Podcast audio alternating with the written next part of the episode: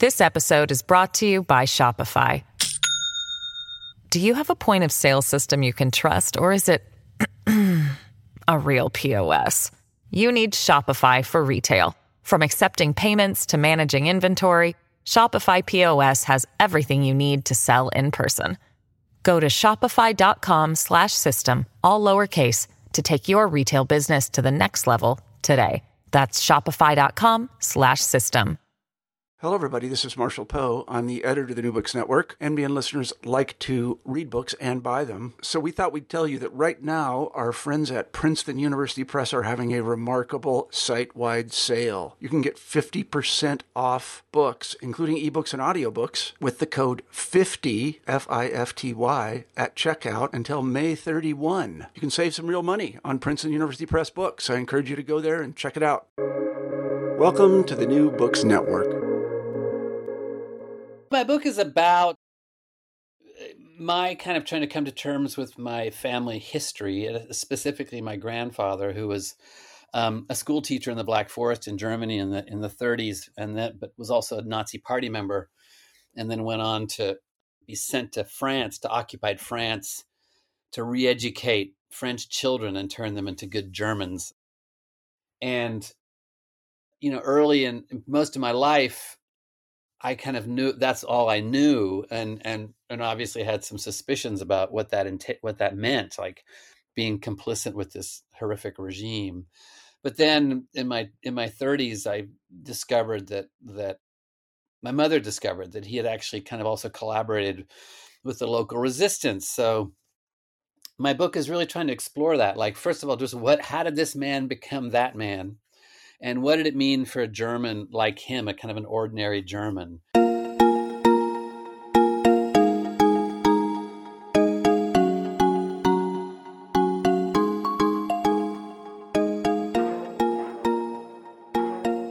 Hello, everyone. This is AJ Woodhams, host of the War Books podcast, where I interview today's best authors writing about war related topics. Today, I am extremely excited to have on the show Burkhard Bilger for his newest book, Fatherland, a memoir of war, conscience, and family secrets. Burkhard has been a staff writer at The New Yorker since 2001. His work has also appeared in The Atlantic, Harper's, and The New York Times, among other publications. He has received fellowships from Yale University, MacDowell, and the New York Public Library's Cullman Center. His first book, Noodling for Flatheads was a finalist for the PEN Martha Albrand Award. Burkhard, how are you doing today? I'm good. I'm good. Happy to be here. Yeah, likewise. And first, I got to ask, what is what was Noodling for Flatheads about? Noodling is I mean, the, the, it's a book of essays about uh, kind of crazy old Southern traditions that have kind of survived into the modern age and kind of what they tell That's us like about when, how the South has changed. When uh, people uh, so stick noodling is a into... thing where you, yeah, you basically in the springtime you walk along a riverbank when the when the catfish are nesting, and the and the female drops a clutch of eggs and the male kind of hovers in the riverbank protecting the eggs, and so noodlers kind of walk along the riverbank and feel for holes, and when they there, there's a hole with a fish in it, it will bite their hand to protect the eggs. And so the noodler will jam his arm down the fish's throat and grab the fish by the gills and pull it out that way. So it's one of these great old, slightly insane Southern traditions. Well, I love the uh, um, the breadth of writing that comes from uh, the the guests that I have on this show. Very interesting because I had a, a, a writer named George Black on the show, um, who just wrote a book about Vietnam. And he used to write for Fly Fisherman magazine. So there's something there. Uh, interesting coincidence. George Black is my brother in law. He's married to my my wife's sister, sister. Yep. Wow, this is this is definitely a first on the show. I've been fishing with George Black many times. is this so? This is a this is a shared, just like two guys who first write about fishing and then uh, go on to write about war. Is that You know, no, I mean, he, George is a real fisherman. I mean, George has written books about fly fishing. He's he's been all over the world fly fishing. I'm I, I'm just I was kind of more into uh, crazy Southern traditions, you know. So I kind of did noodling. Uh, I also wrote about you know coon hunting and frog farming and cockfighting and all these other traditions. But uh, yeah, Georgia, that was one area where we kind of overlapped for a moment. Wow. Well, you'll have to tell George I said hello the next time you see him at uh, a family gathering at Christmas or something. Yeah. Well, let's get talking about your book, which really fascinating. One of the questions that I like authors to start out answering in the show is if in your own words, could you just tell us what is your book about?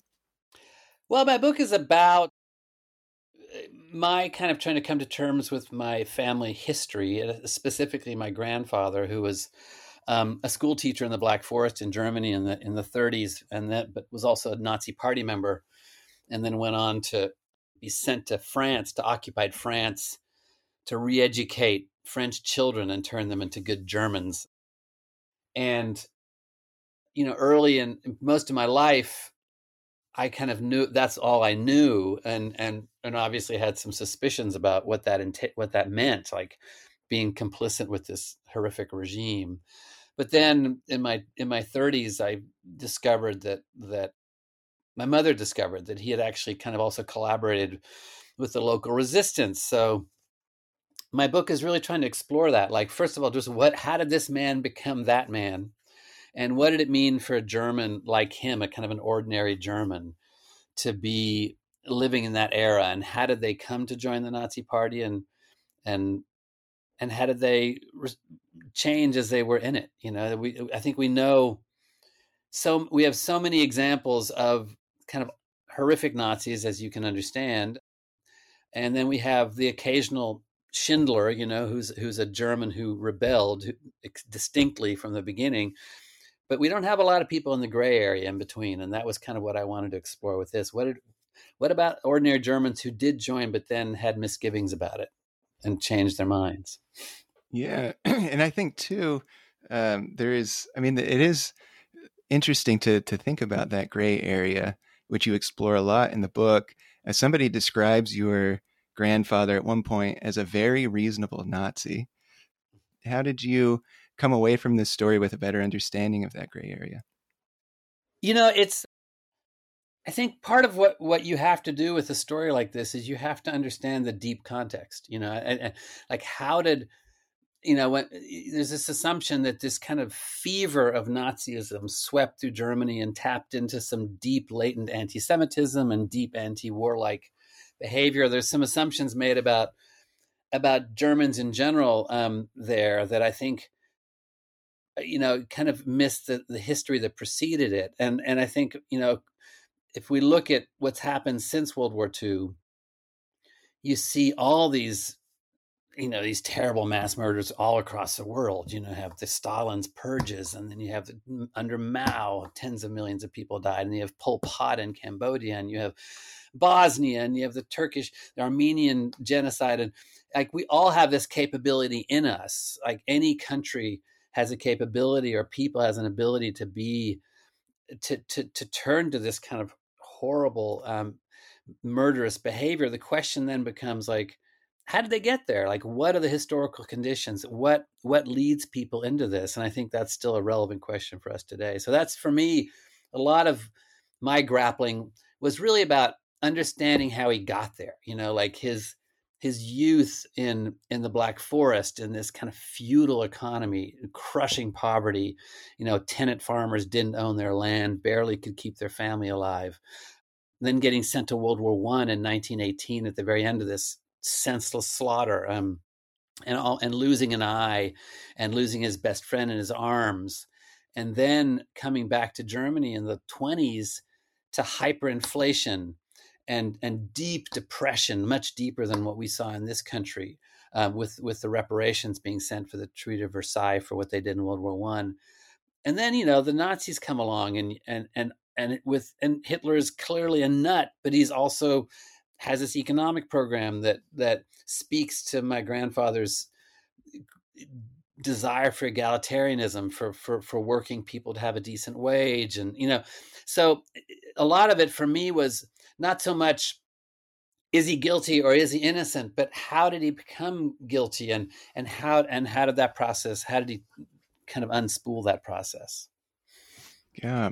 Well, before we dive into your uh, your grandfather's story and, and the journey that you went on to discover it, um, let's actually talk about your own story, which is where you start the book. It is a memoir. Mm-hmm. Talk about talk about your your childhood. Your parents were German immigrants. You grew up in Oklahoma. Um, talk a little bit about that. Yeah, my parents, you know, were came in 1962 together. My they'd grown up together, had been in school together. My father ended up getting his PhD in physics, and 62, you know, it's beginnings of the space race and and a lot of German rocketry folks like Wernher von Braun had already come over to the United States and so there's a huge boom in that type of physics and electrical engineering that my father did. And so he um he came over for a postdoc thinking he would just stay for a couple years and then they just kind of fell in love with the country. And he was also kind of enamored of cowboy and Indian stories. He'd grown up with these German books about the American West. And so a, an opening came at Oklahoma State University. So he moved there because that, that he wanted to be in Indian territory. So, you know, my parents, my mother had, you know, had had had a horrible war. She they were both both born in 35, so they were children during the war. And my mother had to flee French bombings two or three times to, and hide in the Black Forest and almost gotten killed there. And my father you know, his family had done a little bit better, but you know, of course, the whole country is devastated around them. So I think for them, coming to the United States, coming to Oklahoma, being in the middle of the prairie, you know, with none of that history around them was a huge, huge relief. And and and they kind of they kept their German culture. I mean, we spoke German at home. There were five kids. Three of my two of my sisters and my older brother were all born in Germany and, and, came over as little children, but I was born in the United States and my little sister was too. But we had this little German enclave in the middle of the prairie. You know, we were very academic. We celebrated all these German traditions, Nikolaustag and and Fastnacht and and these kind of things, and uh, ate German food. But but the one part of of that German tradition we didn't really delve into was was that history, that specific World War II history. And I think my mom is an especially interesting person in this case, and she's really who person that brought me into this story because she, as soon as my little sister went to first grade, my mother went back to school and ended up getting a PhD in history and wrote her dissertation, her big doctoral work on the French occup- German occupation of France and Marcel Pétain, the French leader. And and she you know spent years on that and yet what was striking to me later as an adult was the fact that she never looked into her father's own story here was a story in the middle of this area that she was looking at so closely that spoke to that history so directly and yet she never really investigated it and it really wasn't until i mean there's this I, I can tell you the story in 1983 my parents came to Germany. They came to France originally. They came to southern France. My father was giving a talk on white noise at a physics conference. And afterwards, they were driving through northeastern France to Germany to see relatives. And suddenly, my mom saw the street sign, you know, the, the village sign for the village where my grandfather had been posted in World War II. It was Bartenheim. And she hadn't, she'd only been there once when she was eight years old, my grandfather had taken her there for one day to kind of sit in on his classes while he taught these French children. It was just across the river from their hometown in Germany, so it was an easy trip. So anyway, on this day, they're driving. They see this street sign, and my mom says, "Pull over. I, I want to. I haven't. I want to see this town. I want." And she had just finished her dissertation, and I think she was kind of ready to finally kind of confront this history. So she went into the town. She went up to the old schoolhouse, which was now the town hall, this beautiful old building. She walked around, but there was very little left of that history there. And she started to think, you know, what am I doing here? Why am I kind of digging up all these old bad memories? And she was heading back to the car. and she saw an old man across the street with a little wagon. He's pulling two of his grandkids in this wagon. And she looks at him, she thinks, gosh, you know, if my dad were still alive, I think he'd be about that same age. I wonder if he remembers him. So she kind of rushes across the street and stops him and says, Excuse me, you know, my father, Karl Gönner, was here from 40 to 44. Is there any chance you knew him? And the old man, his name's George Schill, is just kind of dumbstruck and looks at her and says, Knew him? I saved his life. And that was when she discovered George Schill had been the head of the resistance, and he and my grandfather had been collaborators during the war and had kind of worked to help protect the village from like the harsher Nazi policies and kept kept people from being sent to the camps. And and that was suddenly when it became a much more interesting much more complicated story for her and later for me. Like what mm. who was this man and how did he manage to balance those two different agendas yeah and also that that moment in your book that you just described as far as cliffhangers go, an excellent cliffhanger because then we actually go in your book into your your story and what led you to uh, to trace your grandfather's story. Well, but first, growing up in you talk about growing up in Oklahoma State or in the the town. What's what's the name of the town? That Stillwater. Oklahoma? It's where Oklahoma State is. Stillwater, yeah. Oklahoma. Well, I went to school in Indiana or in Bloomington, Indiana, at Indiana University, which, by the way you describe um, Stillwater, is almost identical because like it's a town built around the university, and outside of the yeah. town, it's like it's farm country and and stuff like that. Yeah. Well, yeah, if... no, I mean, I love Bloomington. Bloomington's a great town. I, I love it. And it's a little cooler than Stillwater, but I love Stillwater too. So. Yeah, it's a cool town. Uh, I'm not. I haven't been to. I've got some friends who went to Oklahoma State. I'll have to um, ask them all about the uh, the hip spots in Stillwater. But mm. uh, well, if we were to go back to 13 year old uh, Burkhard and ask, you know, what do you know about World War II? What kind of answer would we get? You know, I think I would. You would have gotten the same answers you kind of gotten from any American kid at that age. You know, I, I mean, I watched war movies. I watched, you know, Hogan's Heroes, which kind of made, you know, fun of German prison camps, which is kind of crazy. I can't imagine that happening today. I knew about the Nazis being bad people, and I and I knew that, you know, I never connected. I never felt, I think, any kind of sense of shame or guilt in that sense. I knew my mom was a kid, and, and my dad were both kids in World War II, and had nothing to do with that, and and I knew them to be you know, highly moral people. So I never felt personally guilty about it, but I certainly, like everybody else, I think of the, I've thought of the Nazis as bad guys, and I thought of which they were, uh, quite obviously.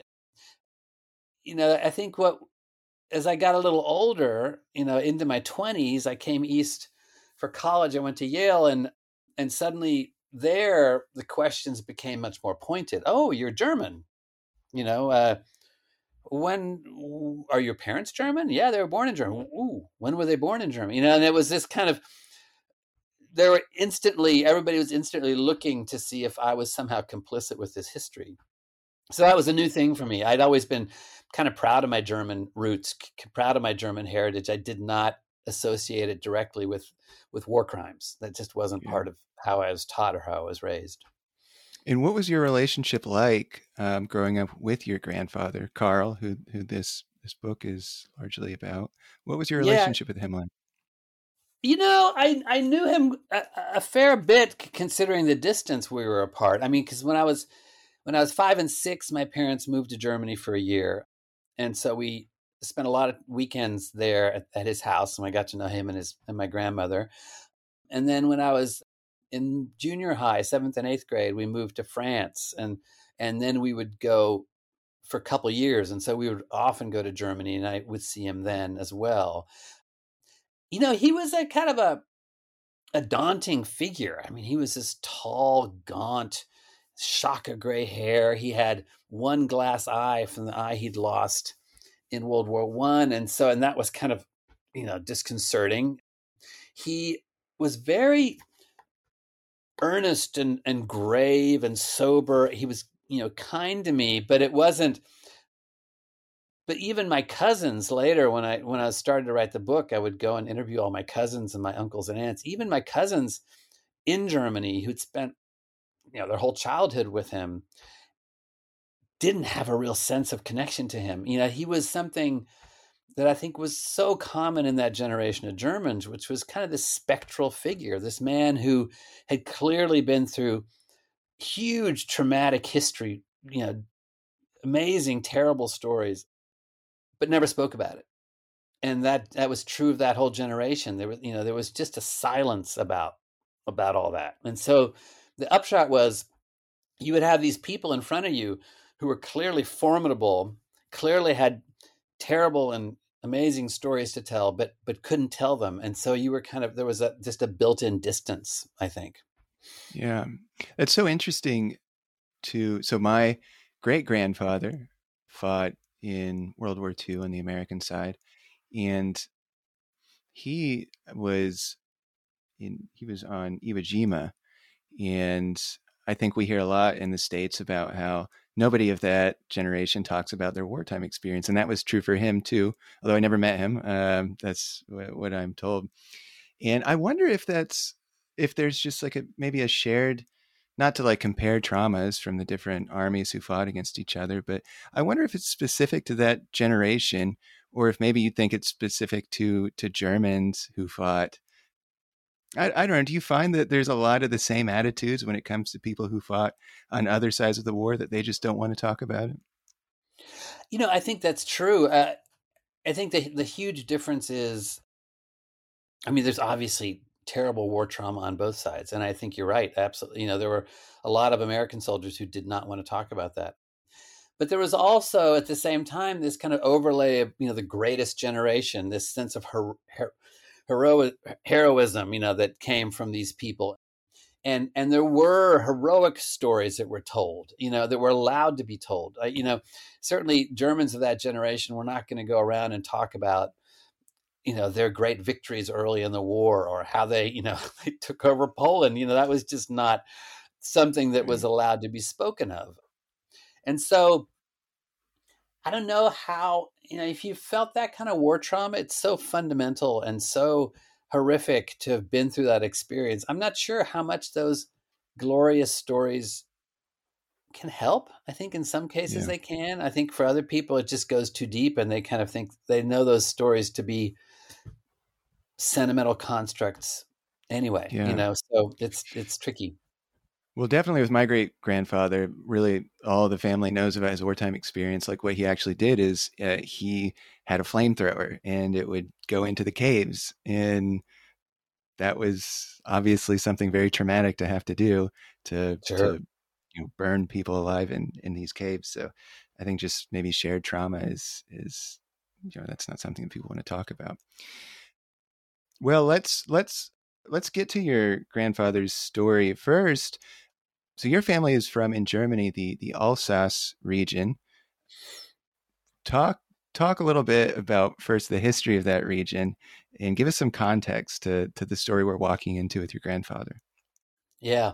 Yeah, it's interesting. My parents are, are from just across the river from Alsace. So they're in they're from the Black Forest region. But the interesting thing is that Alsace and Black Forest, they share almost the same dialect, almost the same history, almost the same culture.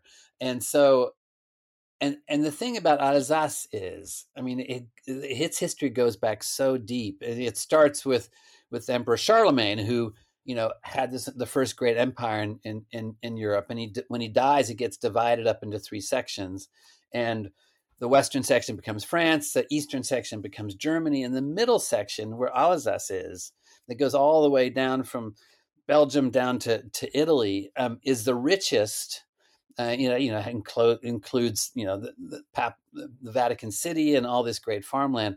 It gets fought over for the next few centuries, and the Germans and the French take turns claiming it. For for most of the history, it was German until Louis XIV shows up and takes it over. But he's kind of a benign ruler; he just lets the Germans be German, but it's it's technically French, but it's it's it's it's they still speak German. And then in 1871, the Prussians march in, and they take it over and they they they are very stern kind of nationalistic people and they make everybody learn german and they talk about how france is an inferior culture and then um, in 1918 after world war one the french come in and they say they do the opposite. They kick out of thousands of germans. They issue identity cards based on how how french you are. They're very prejudiced against the german history. Um, and then finally in 40, the Nazis come in and they're the worst of all. And they come in and take this country and and Germanify it so quickly. I mean, all the street sides change to German names. The people's people's last names gets changed. The grave inscriptions get changed. You know, you couldn't have thermometers had had red, white, and blue colors in them because those are the French colors. I mean, just at every level, it gets Germanified. And Eh, you know, and so what's happening is Alsace becomes kind of an, an incubator for nationalism in Europe. It's a place where the idea of what it uh, uh, of of countries' identities get ratcheted up generation to generation to the point where the Nazis are just insane about it. I mean, they outlawed berets. You could get put in jail for wearing a beret in Alsace. You know, and so you know into this comes my grandfather in 1940. He's sent there to re-educate these French kids and be part of that Germanification process. And of course, the Alsatians are, you know, they've been through a lot of the people in that village have been through three regimes already. Or were born born German and then became French and now they're German again. Or they were born French and now they're German. There's so much kind of the whole idea of national identity is so weird in that place. And it feels so kind of imposed upon them, both by the French and by the Germans, that you know you kind of have these people in this i mean i think most of them truly are french patriots in the end and, and they see the, the awfulness of the nazi occupation but at the same time they almost all grew up speaking german they all speak german at home so there's a part of them that is culturally german still so they're really divided in their in their feelings about this whole period so then your your family is not actually from Alsace; it's from next to Alsace. We're from uh, directly on your, like twenty minutes by bicycle across the river, and and and okay. But, but again, you know those those distinctions we put on. I mean, the some people think of the Rhine as a dividing line, going back to to, to Caesar, you know, and some people think of the Vosges as a dividing line, the, the the mountain range which is west of the Rhine. So you can think of it as all the same area, or you can think of it as two distinct countries. Yeah. Well, uh, let's talk about your grandfather's World War One experience first. So, your grandfather was born in 1899, I believe. So, he was well. How old was he when he when he went into World War One? What were the circumstances? Uh, what was he doing right before World War One? Uh, before he joined the fighting. I mean, he was he was a farmer's son. You know, he was like working working their little plot of land. His father had committed suicide when he was when he was very young. Had kind of gambled away the farm, or so he thought, and committed suicide that day. So he grew up with a stepfather, um, and then and was very religious. Um, I mean, ended up going to seminary school, religious school, and studying to be a priest. And when he got called in by the German army, uh, he was, I think, 18 or 19. I think he was 19, uh, just turned 19. Suddenly he got thrown into the Western Front, kind of green. He was, you know, the, the very end of the war, the kind of the last greenest recruits thrown into into into that area, into the Western Front, and he became part of the Meuse Argonne campaign, which is the biggest campaign of the war, but people know very little about it. I think it just doesn't. It's kind of such an ugly, ugly battle that it doesn't have. Uh, you know, it's kind of been under under under discussed in in war in American wartime history. But you know, I forget the numbers, but hundreds of thousands of people died, and it was a, a huge battle, and that's where he lost his eye. Yeah. Well, how did so he he fought from right up until I think like September of 1918, where he was injured. Correct? Yeah. He just he he managed to make it home. How did the war change him? You know, he, uh, I mean, first of all, just physically, he was kind of broken. I mean, he had uh, not just this eye that had been shot out, had to have a glass eye in it, but he had, shrapnel all over his body. Um, he, it took him, he, tr- he couldn't be an engineer anymore, or or he couldn't be a priest anymore because he'd lost his faith. I mean, the war had just kind of shattered his sense of of, of God and, and and and justice of, of, that kind.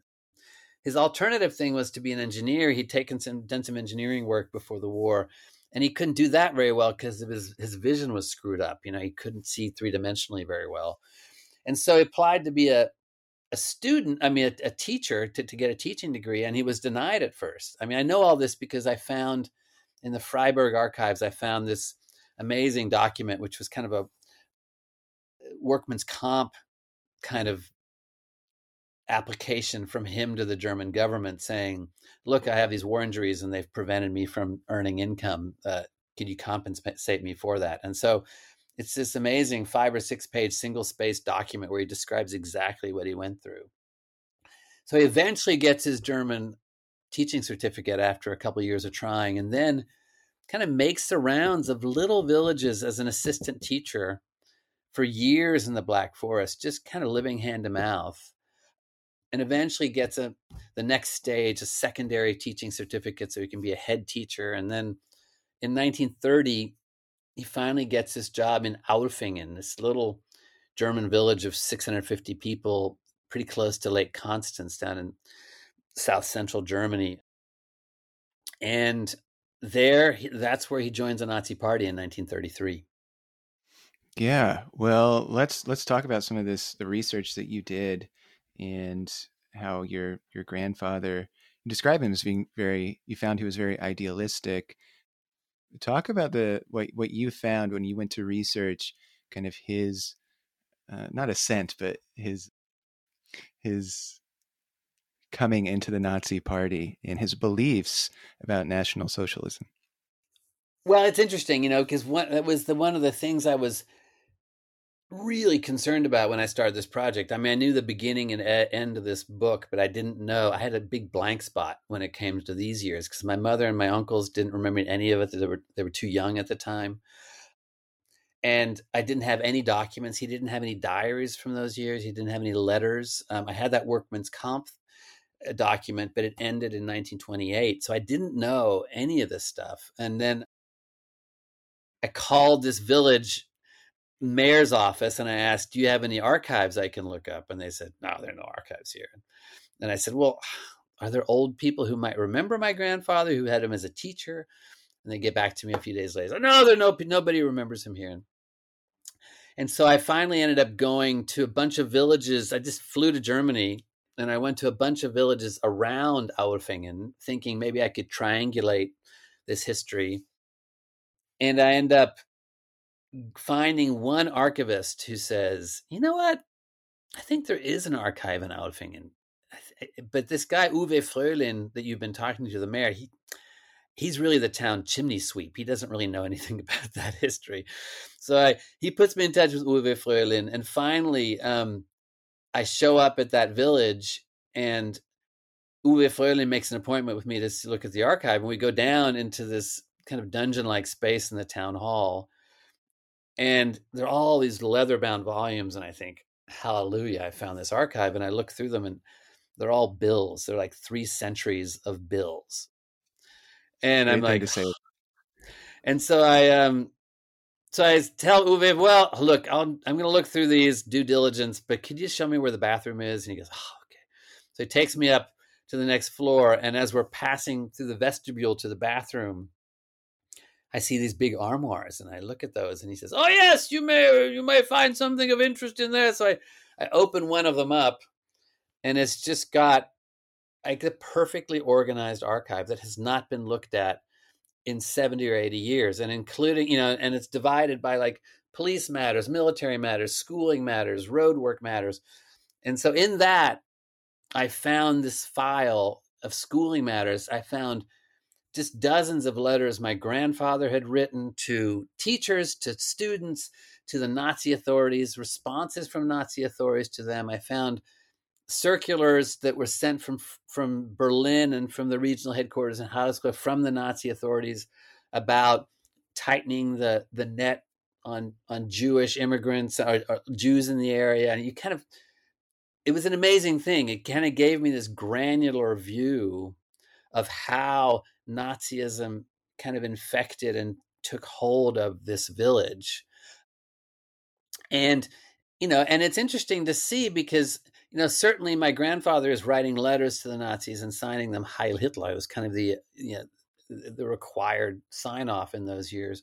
And he's leading the Hitler Youth and he's talking about how he's trying to instill the principles of National Socialism in his young charges. And there's plenty in it that shows his passion for the for for Nazism. And he went to, to two Nuremberg rallies. I mean, he was those were speech where where where Hitler really laid out his kind of anti-Semitic agenda and and so he was aware of all that.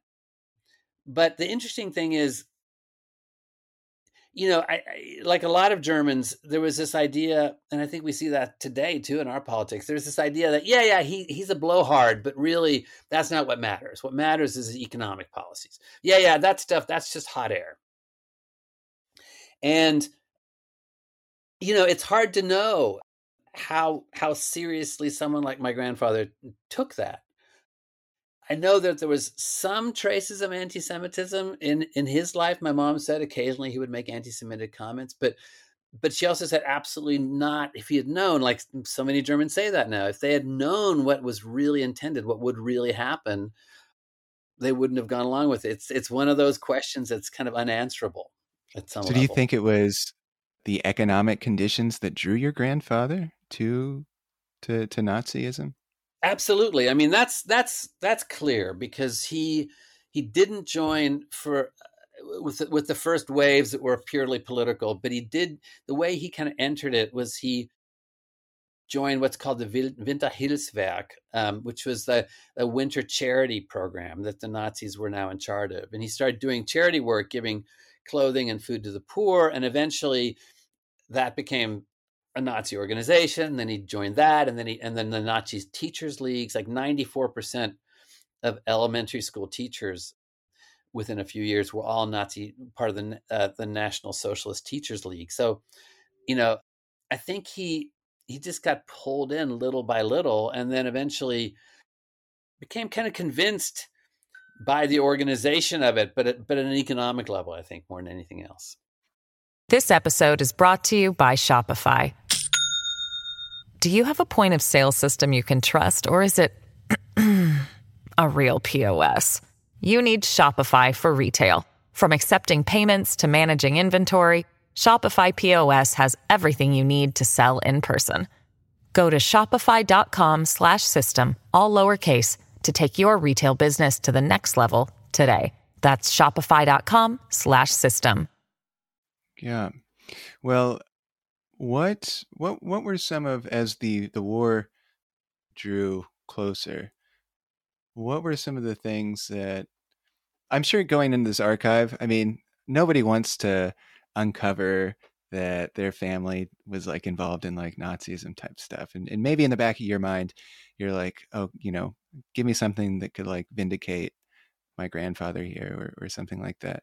What were some of the things you that you uncovered that that made you think, okay, maybe he's not like this diehard dedicated Nazi who believes that you know Jews are inferior and in those types of things. Right.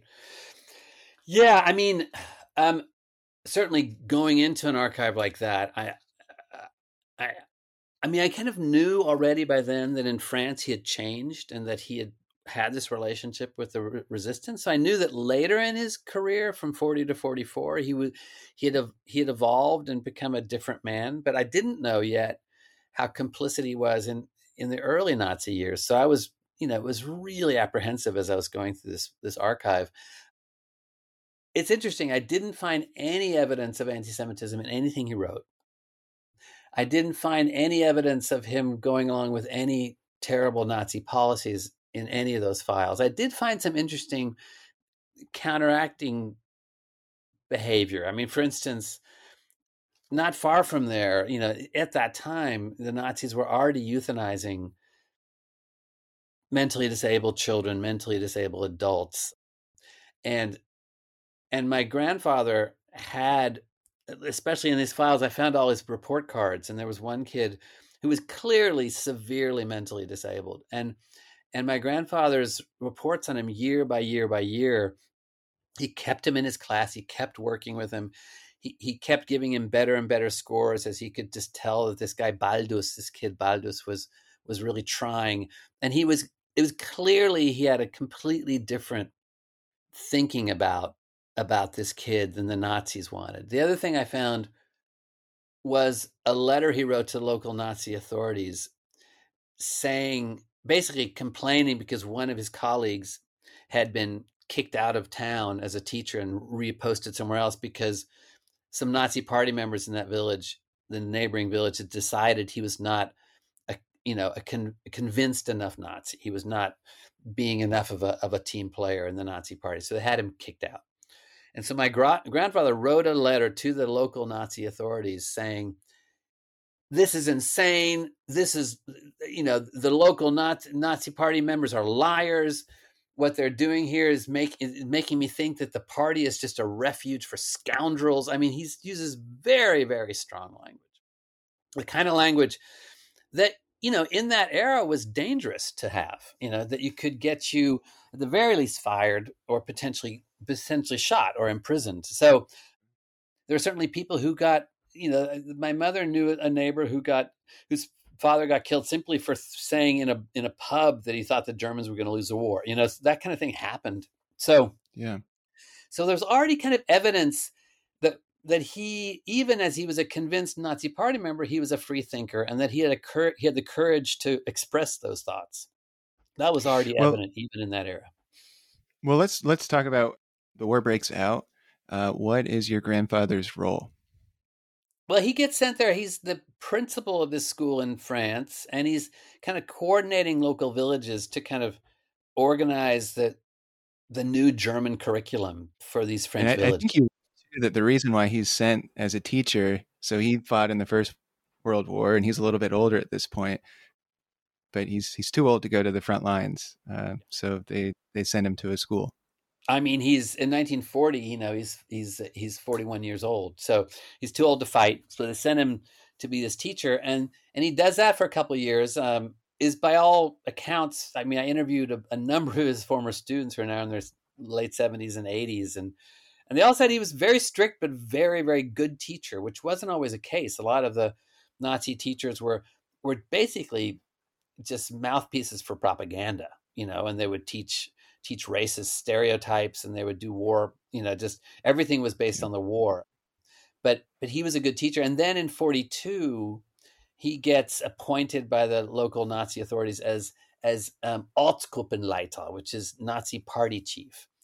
And that's when things become quite serious because before this, he can kind of ignore some of what he's told to do as a, as a school teacher and simply be, you know, he has them sing some songs and has them look through, you know, the, the day's war reports. But after that, he's an ordinary teacher. But as a Nazi party chief, chief, he's suddenly got these villagers' lives in his hands. You know, if somebody gets drunk and spouts anti-German rhetoric and gets sent to a concentration camp, there are two concentration camps not far from the village.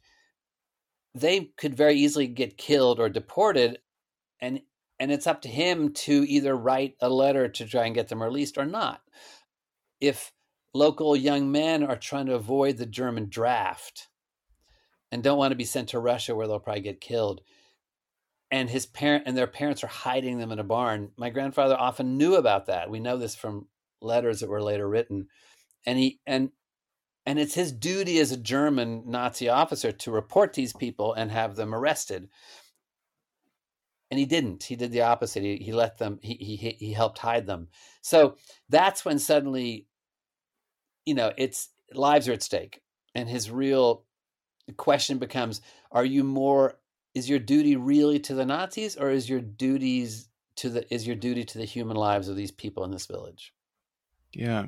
Well we actually we haven't talked too much about your mother in this story, but she plays a pretty prominent role. Talk about her her role as kind of a researcher and, and somebody who's alongside you uncovering some of this history. Yeah, my mom. I mean, this this book wouldn't have happened without her. Um, and from the very beginning, I mean, she was. I would interview her almost, you know, every couple days. I would talk to her and ask her for more stories about all these people. And because she's both a grand, uh, both a daughter and a historian, she was invaluable. I mean, she kind of could talk about both sides of the story. She would she was able to, I think, really objectively tell me the historical context and what situation was, but at the same time, then talk very personally about her father and her experience during the war. You know, she, like I said, was born in 35. Her village got evacuated three times. And she would go up to the Black Forest village where my grandfather was was born, Herzogenweiler, and and live with her uncles and aunts and uh, in these little farmsteads.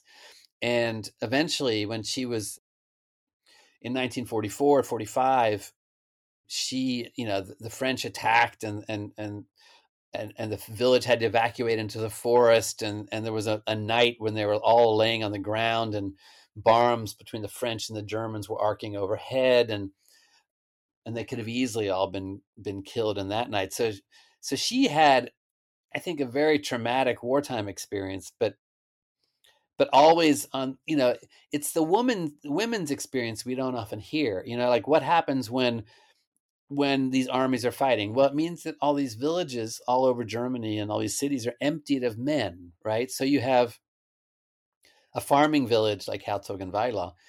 I mean, it's crushing work even when the men are there. Now suddenly all these women and children and and and old timers have to do all that farm work to keep these places alive.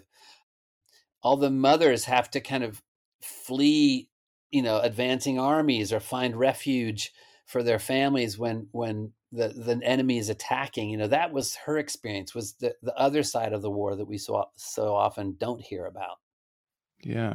Well i'm curious how both you and your your mother felt one when you would when you uncovered something that was maybe more shameful in your grandfather's past that you hadn't known previously but also how the both of you felt when you uncovered some of the the resistance type activities that he was performing.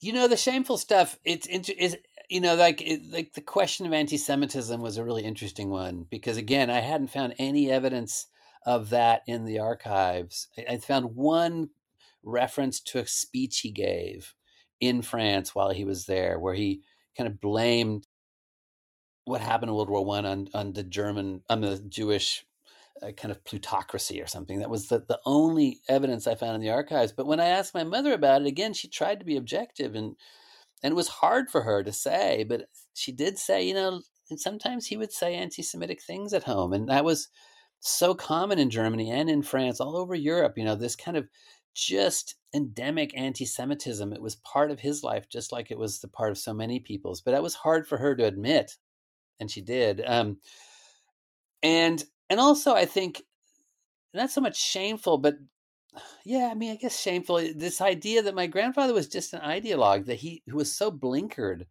about what was going on in World War it, with the Nazis, and his his own wife hated the fact that he joined the Nazis and could see the war coming, and he couldn't.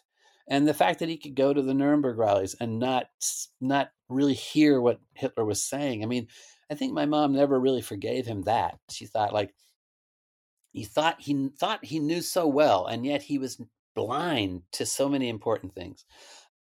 In terms of finding things on the other side of the ledger, you know, there was this amazing moment about 20 years after that encounter in the village where she heard that he had worked as a resistance, my aunt sent my mom a package and I was we were she was in living in Wisconsin by then and I was there that summer.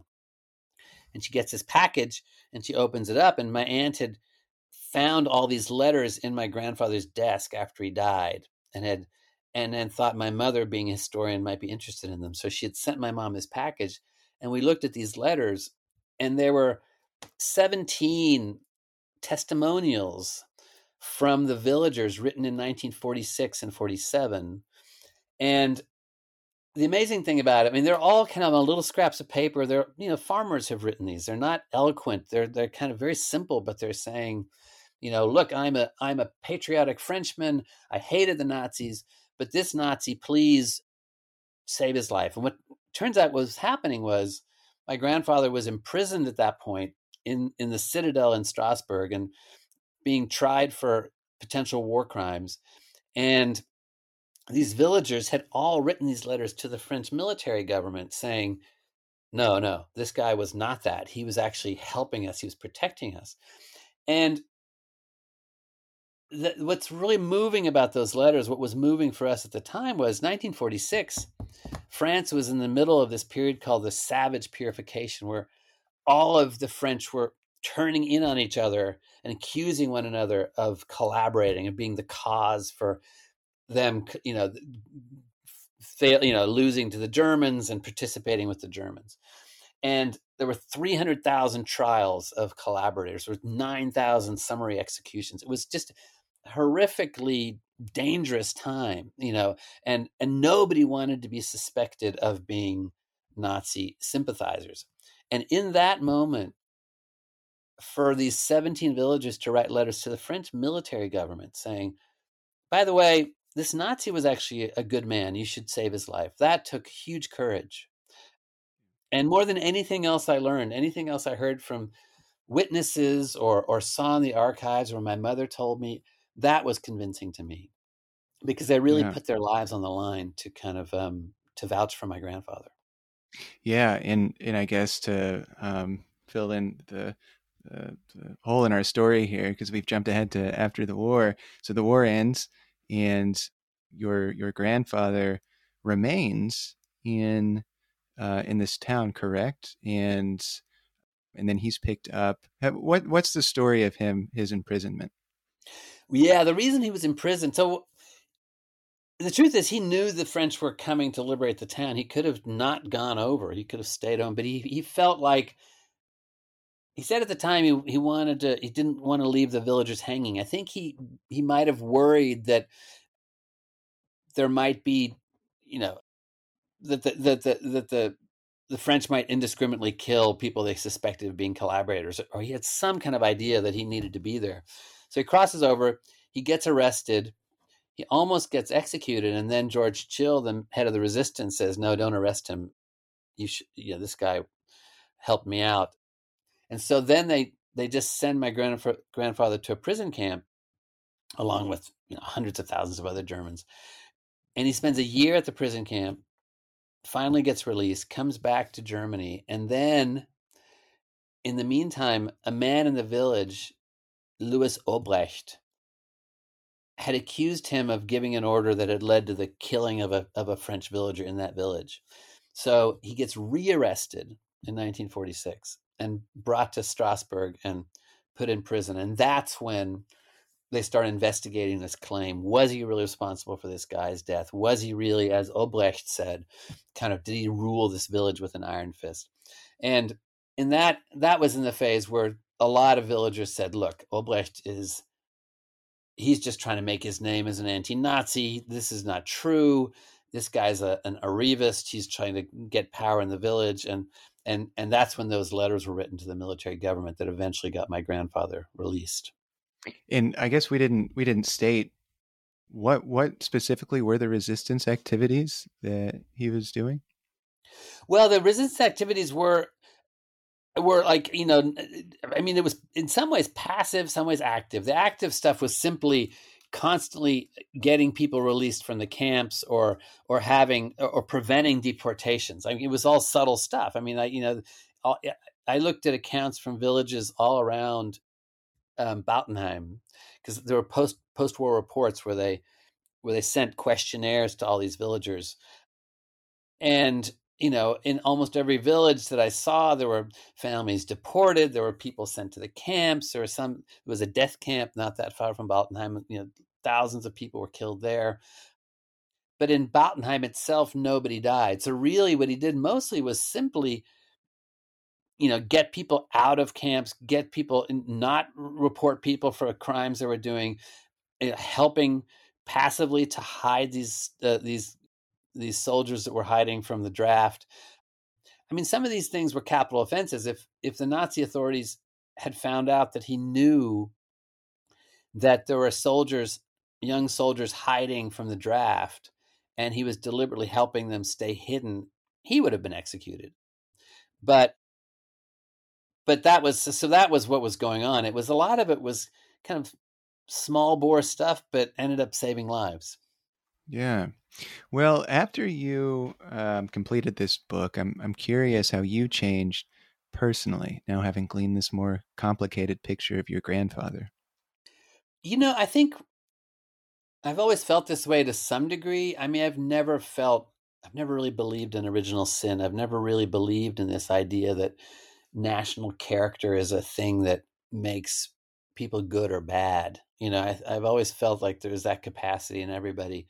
But I think doing this research really made that so much more clear to me. Like, I, I kept thinking when I was doing it, like, what would I have done in my grandfather's shoes and and it made me realize my own strengths and my weaknesses my strengths are i'm not a joiner i'm not I, i'm a I think I'm a, a, balanced thinker. I'm not an ideologue like my grandfather. I'm, I'm almost positive I wouldn't have joined the Nazi Party. Just not, I don't do that kind of thing. On the other hand, I can also argue things from both sides. You know, if I had actually been posted in France and been in charge of people's lives, would I have had the courage to kind of to put my life on the line over and over again to save people's lives. I don't know. I hope I would have been, but but that's where I think his strength of character, his conviction, his you know, his intent, his blinkeredness that got him into the party also made him willing to take these risks um, to save people's lives. And I think the more you look in detail at, at these stories, you start to see how humans are complicated creatures and they're thrown into these deadly situations and they react differently and it and and to have some final judgment that says this man's a good man this man's a bad man in most cases i mean absolutely there are nazi war criminals that should be condemned.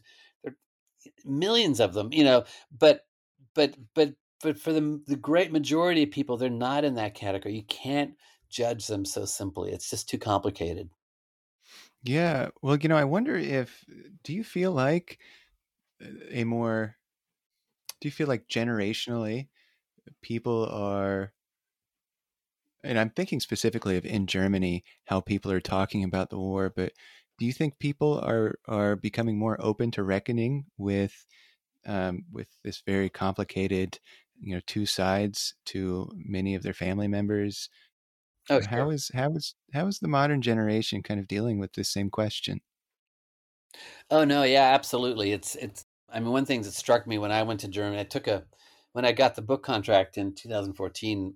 My wife and I and uh, my youngest daughter, we all went to Germany and went to Berlin for a year, and I spent a lot of time just in archives. And wherever I went, you know, there were Germans my age doing the same kind of work, and and it's and it's kind of a at this point a well recognized movement called the Kriegskinder movement, the the war children movement, and and it started about 15 years ago when um, this woman, Sabine Bode, started to do oral histories with Germans about their wartime experience. And suddenly, people my age suddenly realized that there was this big blank spot in their family history, right? That all those stories their grandparents didn't tell.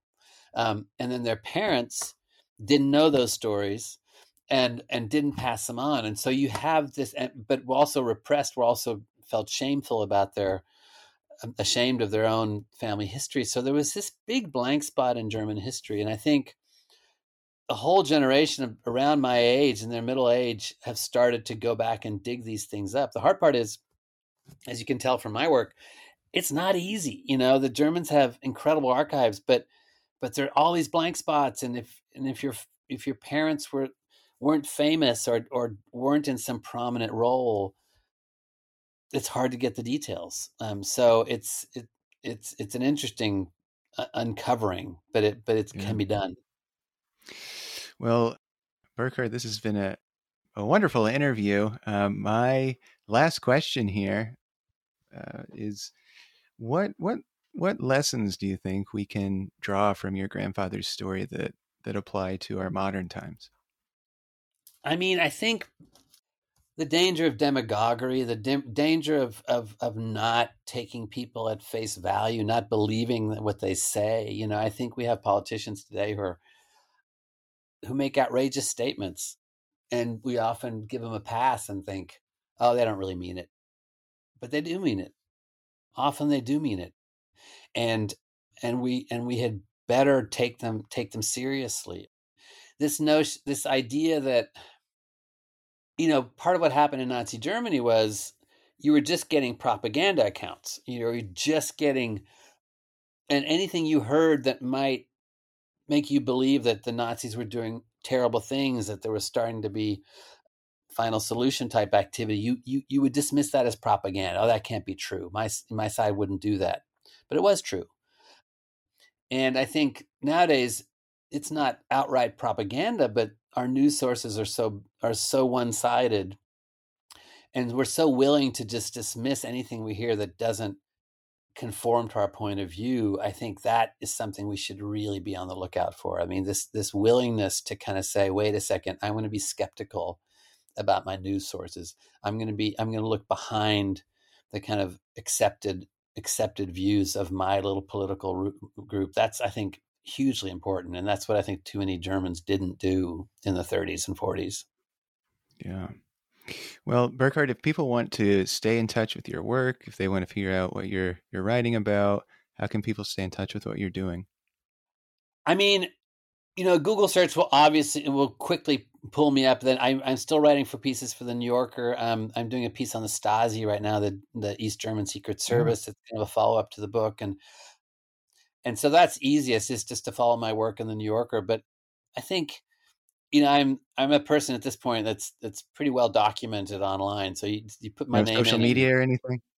Yeah, I'm on Facebook and on Instagram, and I don't. I'm not a huge poster. I don't. I don't tweet or and I uh, but I, I I put the most important milestones in there. So anyway, that's uh that's you can well, definitely follow me. Well, I'm curious about your your book on the Stasi now. Um, I just had um, Katja Hoyer uh, on the show not too long ago, who recently wrote a book about East Germany and the Stasi. Yeah, so um, she wrote a review cool. of my book for the the Times, uh, the London Times, actually. She's oh, excellent! Great. Wow, look at all these connections that we're making with other former War Books uh, guests today. Um, well, Burkhard Bilger, Fatherland, a memoir of war, conscience, and family secrets. Go buy a copy. Go check it out from your library. Um, what a really fascinating story you write here, Burkhard. And uh, again, thanks so much for your time today. Ah, I had a good time. Thank you so much.